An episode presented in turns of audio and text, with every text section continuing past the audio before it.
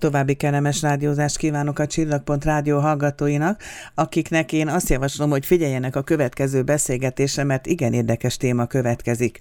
A kommunikációról. A kommunikációnak többféle formája létezik, ugye lehet kommunikálni szavakkal, lehet írásban, lehet képekkel, lehet egy szemöldök felhúzással, és lehet kézjellel. Na ez lesz a témánk az előttünk álló percekben. Köszöntöm a telefonvonal végén Puskás Krisztinát, aki kézjeles kommunikáció oktató. Köszönöm, hogy elfogadta Krisztina ezt a meghívást. Köszönöm szépen én is a meghívást, és üdvözlöm a hallgatókat. Azt mondta Krisztina nekem, hogy tulajdonképpen az eredeti foglalkozása az közgazdász, és aztán az egész úgy kezdődött, hogy a kisgyermek ujjainak a mozgásfejlődését ízekre szedte. Na de a kettő között eltelt jó néhány, nem tudom, hónap vagy év, és hát... Év, ugye? De hát mi minden történt, hogy a közgazdászból ilyen abszolút speciális területre avanzsáljon valaki? 9 év telt el a kettő között, úgyhogy nem hónapokról, hanem hosszú évekről beszélünk, ezért ez egy nagyon hosszú folyamat volt. Úgy kezdődött, hogy az én egyetemi szaktársam szólt, hogy ők elkezdtek a kicsi gyermekével jelelni, jeleket használni, még nagyon pici korban, tehát amikor a gyermek nem beszél. És hát szerintem olyan féléves, egyéves lehetett a kis Zalán, amikor elkezdték ezeket a jeleket használni, és mondták, hogy hát ez egy zseniális dolog, és hogy próbáljuk ki. Akkor nekem az első kislányom mindössze 2 éves volt, és akkor már bevallom, nem akartam így belekezdeni, mert megjelentek az első szavai ebben az életkorban, és hát később elraktároztam ezt az információt így a fejembe, hogy hú, ez nem jó pofa dolog, mondom, ha majd lesz másik gyermekem, akkor ezt így előhúzom a tarsolyból, és így is lett. Úgyhogy Izabellával kezdtem el jelenni, fantasztikus időszak volt, nagyon izgalmas egy olyan emberrel beszélgetni, vagy hát kommunikálni, inkább így mondom, aki még ugye nem tud szavakkal megnyilvánulni, úgyhogy minden kis stresszülésére nagyon ki voltam életve, és tényleg nagyon-nagyon jól telt ez az időszak, és teljesen jól működött ez a történet. Na de ez teljesen autodidakta módon történt? Vagy hogy? Ráérzéssel? Hát könyvekből informálódtam, és onnan jöttek az első jelek, és úgy tanítottam meg a kislányomat. Ez az a USA-ból indult, ugye? Ez a... Így van. Az 1980-as évek elején, a 70-es évek végén Akredolo és Goodwin voltak azok, akik tették azt a felfedezést, hogy ilyen pici gyerekekkel, kézjelekkel is lehet kommunikálni, és hát ők voltak azok, akik kijárták ennek az útját, tudományosan igyekeztek minél több tanulmányt készíteni, és hát a nemzetközi szinten mégis az övék az első olyan szakirodalom gyűjtemény, illetve kutatások lefolytatásának a gyűjteménye, amit ők állítottak össze, és hát ezekből a jelekből táplálkoztam én is, tehát az American Sign Language jeleit használtam legelőször. Mit kellett elvégezni ahhoz, hogy én úgy tudjam bemutatni, hogy kézjeles kommunikáció oktató? Nagyon jó a kérdés. Ugye eredeti végzettségem közgazdász, és ezt követően én ugye elkezdtem az amerikai jelnyelv jelei, és hát nagyon fontos, hogy gyerekek kézügyességére vannak ezek a jelek egyszerűsítve. Tehát ezeket a jeleket elkezdtem oktatni, viszont mindig hát magyarként úgy éreztem, hogy hát jó lenne, hogyha magyar jelnyelv alapokon nyugodhatna ez a történet, és hát ezügyben tovább kutakodtam, kereskeltem, és végül is a Hallatlan Alapítványnál tanultam a jelnyelvet 2 évig, és középfokú nyelvvizsgát szereztem, és ez alapján dolgoztam ki a gyerekek kézügyességére szabott, most már magyar jelnyelvi alapokon nyugvó tananyagomat. És mi értendő az alatt, hogy a gyerekek ujjainak a mozgásfejlődését ízekre szedtem? Ezt úgy kell elképzelni, hogy mikor ugye a kicsi gyermek megszületik, akkor amikor ugye magunk előtt képzelünk egy alvó csecsemőt, aki éppen nyugalmi helyzetben van, akkor többnyire a kis ujjacskái ökölbe vannak szorítva. Adott esetben a hüvelykúj lehet belül is, de lehet kívül is, és hát innen indul a kezeknek az evolúciója, és ezt követően fokozatosan nyílnak az ujjak, és jelnyelvi szakirodalomban találtam rám, hogy az ujjak hogyan függetlenednek egymástól, hogyan tudnak megfelelően nyílni, majd ugye fél éves korra teljesen kinyílik a kéz, és meg tudnak ragadni a gyerekek dolgokat, és magukhoz tudják húzni azt. Ez egy nagyon fontos pillanat, majd ugye 1 éves kor környékén jön a csippentőfogás, és hát később is folyamatosan ügyesedik a kéz. Igazából ennek szerintem felső, hogy mondjam, ilyen korhatára, meg ügyesedési foka nincsen, tehát a finom motorika a végtelenségig fejleszthető. A kommunikációban milyen szerepe van egyébként a fejlődés szempontjából a kézjelezésnek? Nagyon fontos szerep jut neki. Eleve ugye, hogyha mondjuk egy ilyen 1,5 éves korig nem jelenik meg a rámutatás, a szia, ugye pápá jele, vagy éppenséggel nem tud a gyermek tapsolni, például az örömét ezzel kifejezve, akkor bizony szakemberhez kell fordulni. Tehát ezek azok az első jelek, adott esetben kommunikációs jelek, amelyek egy-egy gyermeknél meg szoktak jelenni. De ugye akik kijelelnek, azoknál sokkal több jelzés előfordul, ezeket hamar elsajátítják, általában olyan 9 és 12 hónapos kor körül indul meg a jelek képzése, és ezt követően akár 100-120 jelig is eljuthat egy átlagos fejlődésű gyermek, ameddig ugye megtanul beszélni. Ez jóval több kommunikációs lehetőséget ad a gyermeknek, meg a szülőnek is, adott esetben szakembereknek, ismerősöknek, családnak is, mint amit ugye a verbalitás és jelek nélküli kommunikáció, mert hát ott többnyire hümmögés, kalimpálás, hadonászás, vagy esetleg egy mosoly, vagy hát ugye a sírás és a hiszti adnak ugye eszközt a gyerek kezébe, amivel ugye próbálja kifejezni, hogy mire gondol, de hát ettől sokkal pontosabb és precízebb dolgokat lehet beazonosítani ugye a jelek segítségével. De hát tulajdonképpen otthon a gyereknevelés során az első perctől kezdve alkalmazzuk ezt a kézjeles kommunikációt, mondjuk egészen pirinkókorban más. Alapvetően ugye ennek a, hogy is mondjam, a kevésbé hivatalos verzióját úgy hívjuk, hogy nonverbális kommunikáció, igen, ami ugye az embernek az első, tehát a kommunikációból ugye ismeretes a verbális és a nonverbális, és ugye a nonverbális volt az ember első nyelve, és ezt követően jelent meg a verbalitás csak. Tehát, hogy ezt ősidőktől kezdve használjuk, és ez itt benne van a köztudatban, csak nem tudatosan. Tehát ez egy fontos momentum, hogy a kézjelek használata ez nem egy újdonsült dolog, hanem ezt természetszerűleg mindenki használja.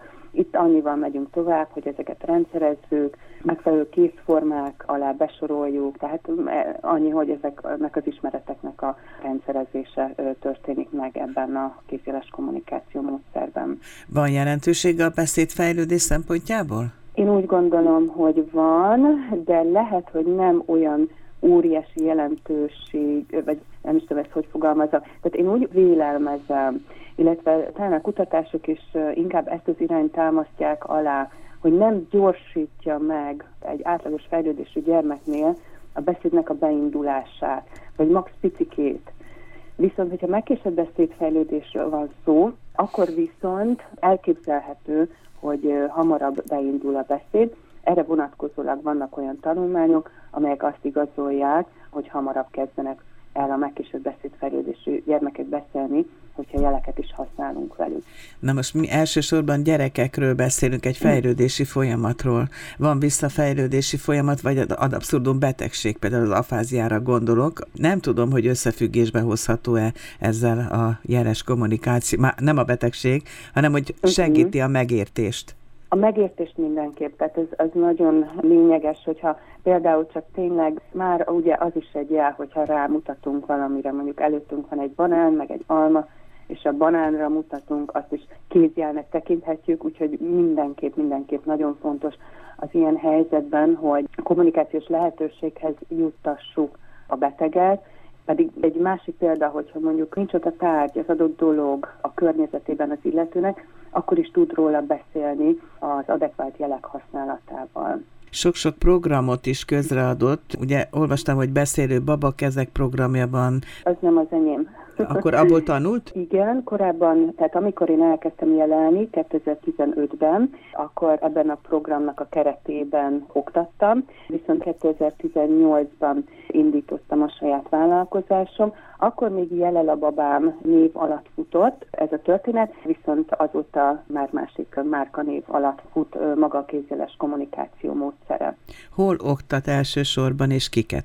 Ugye a Covid-ot megelőzően én Budapesten és környékén oktattam, többnyire babás, mamás, felkapottabb helyeken, és hát a Covid az teljesen betett ugye ennek a fajta oktatási iránynak, úgyhogy át kellett gondolnom a tevékenységemet, viszont addigra már annyi információm összegyűlt, meg ugye kidolgoztam a magyar jelnyelven alapuló jelkészletet, hogy nem akartam, hogy ez veszendőbe menjen, úgyhogy egy Európai Uniós pályázat keretében egy nagyon komplex oldalt kezdtem el fejleszteni, ahol már nem csak a kommunikáció a cél, hanem az emberi mozgásnak az ízekre szedése. Jelen pillanatban... Nem csak az újaknak, hanem a mozgásnak most már. Így van, most már az emberi mozgást vettem célba, ugyanis szintén jelnyelvi szakirodalomból, nemzet és nemzetközi kutatási anyagokból rendszereztem a meglévő információimat, és jelen pillanatban egy olyan oldal üzemel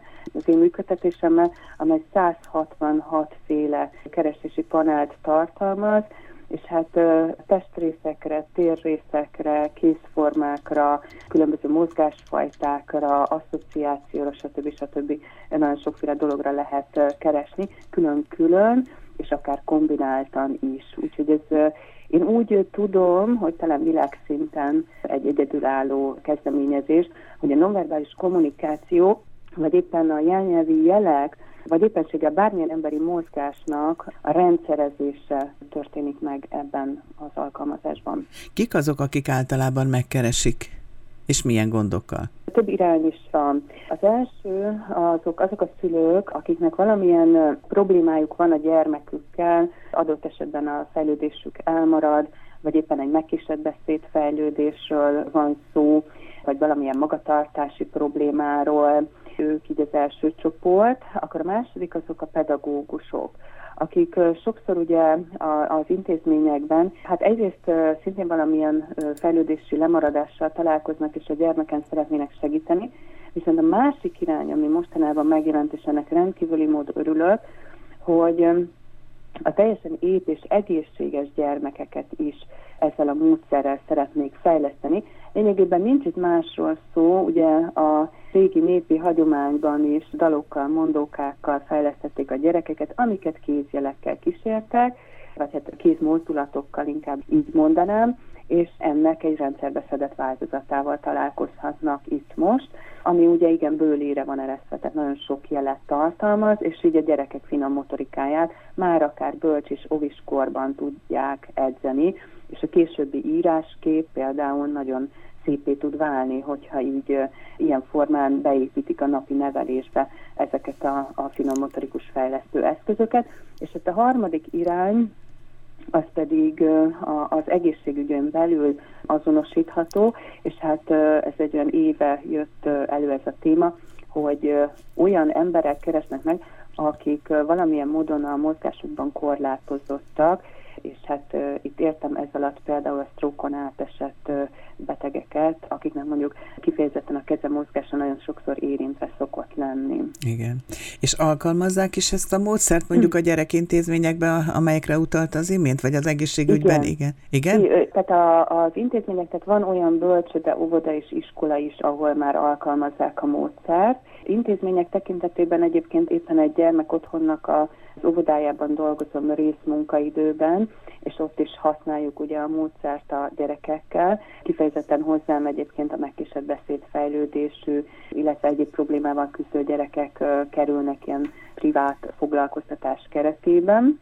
Ezen kívül ugye egészségügyi vonulatban ott azért fontos elmondani, hogy azért kevés a jelen pillanatban rendelkezésre álló tapasztalat, úgyhogy ezen a területen mindenképpen jó lenne további kutatásokat indítani, viszont ami tapasztalat megvan, azok nagyon-nagyon szépek és előremutatóak, én úgy gondolom. Ugye oktatja ezt a teljesen speciális módszert, az ön által kidolgozott módszert, kifejlesztett, vagy kinevelt már maga számára konkurenciát is? Hát ez egy jó kérdés, igazándiból én talán azt kell mondjam, hogy nem, mert hogy akiket én oktatok, tehát annyira speciális ez a tudás, és ugye akinek átadom az anyagot, az mondjuk kap X mennyiségű jelet, de ami én jellel gazdálkodom, az nekem a 2 éves középfokú tanulmányaim miatt, ugye amit jelnyelvoktatásra jártam, az így merőben sokkal, de sokkal több, tehát sokszorosa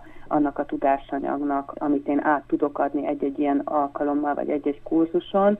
Úgyhogy tényleg én ezen nagyon sokat dolgozom, akár a nonverbális jeleknek a kutatása tekintetében, akár a jelnyelvi jelek tekintetében, vannak német jeleket tartalmazó könyveim, HK-s jeleket tartalmazó könyveim, akkor ugye ott a magyar jelnyelv. Szóval nagyon széles ez a repertoár, amit én így összegyűjtöttem, vagy akár a kezekről szerzett ismeretek. Tehát ez nehéz azért, én úgy gondolom, reprodukálni, vagy nem tudom, tehát tényleg ebben 9 év kőkemény munka van. És állandó figyelem, elárulhatok egy kulisszatitkot?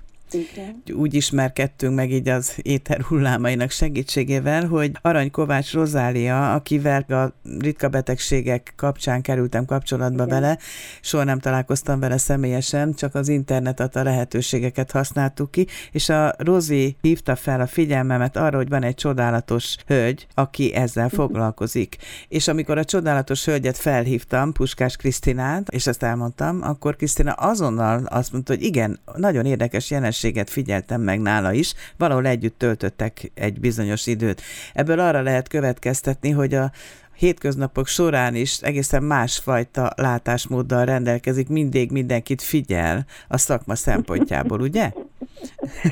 Igen, ez szakmai általában megvallom töredelmesen, de mondjuk azt el kell mondjam, hogy ez kiskorom óta így jellemez engem, hogy az embereknek a mozdulatai figyelve, talán több információt dekódolok, mint mások. Tehát ez valahogy, nem tudom, így erre ki vagyok hegyezve, és mindig is érdekelt a nonverbális kommunikáció. Ez egy csodálattal tölt el maga az emberi mozgás, és egyébként nagyon izgalmas. Tehát most például kisújra vonatkozó rehabilitációs gyakorlatokat írok össze, és hát ahogy elkezdtem írni, mindig bebevillan egy-egy rész, hogy még ezt is lehetne, akkor mi lenne, ha ezt így csinálnánk. Akkor kipróbálom, ugye mindent kipróbálok magamon egyébként, tehát például a sztrókosoknak összeállított feladatsort is, az volt az első, hogy én is ugye gyakoroltam, illetve a legelső és 0. lépés az volt, hogy orvossal konzultáltam, hogy egyáltalán lehet-e ilyen gyakorlatokat végeztetni sztrókon átesett betegekkel,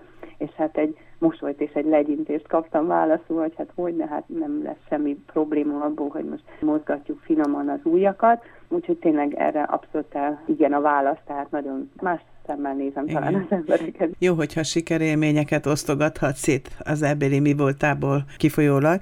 Izabella egyébként mennyi idős? Ő most 9 éves. Tehát minden vele kezdődött tulajdonképpen, hálásak lehetünk neki, ugye? Igen, és egyébként egy sugárzó teremtés, tehát nem tudom, hogy ez esetleg köszönhető bármennyire is a jelenlésnek, de tényleg egy nagyon kedves, nagyon bájos és finom hölgy. Tehát ezek az apró finom mozgások úgy tűnik, hogy később nagyon meghálálták magukat, mert például az íráskép egy gyönyörű. Tehát mái napig, tehát nem csak elsőben, hanem mái napig olyan gyöngybetűkkel ír, hogy öröm nézni. És egyébként van egy 3. gyerekem is, Kristóf, aki szintén nagyon szépen ír, annak ellenére, hogy ő fiúként valahogy óviban nem nagyon akart így se rajzolni, se színezni, semmi ilyesmi, annyira nem kötötte le, így egyszer-egyszer lehetett csak erre rávenni, és hát nagyon féltem most az első osztálytól, hogy mi lesz. Viszont hát azt kell mondjam, hogy ugyanolyan gyöngybetegség, mint a nővérkéje, úgyhogy abszolút úgy néz ki, hogy a sok-sok finom motorika visszahozza, vagy tényleg meghálálja ezt a fajta tevékenységet. Köszönöm szépen, további sikereket kívánok az ön munkájában, Krisztina, és hát nagyon várjuk az újabb módszert, vagy az újabb összegzést a jelkészletekből. Igen, talán még egy gondolat. Most egy egyetemmel együttműködve is indítunk egy kutatást, úgyhogy ennek az eredményeit kíváncsian várom. Mi is. Köszönöm szépen még egyszer Puskás Krisztinának a beszélgetést. Köszönöm.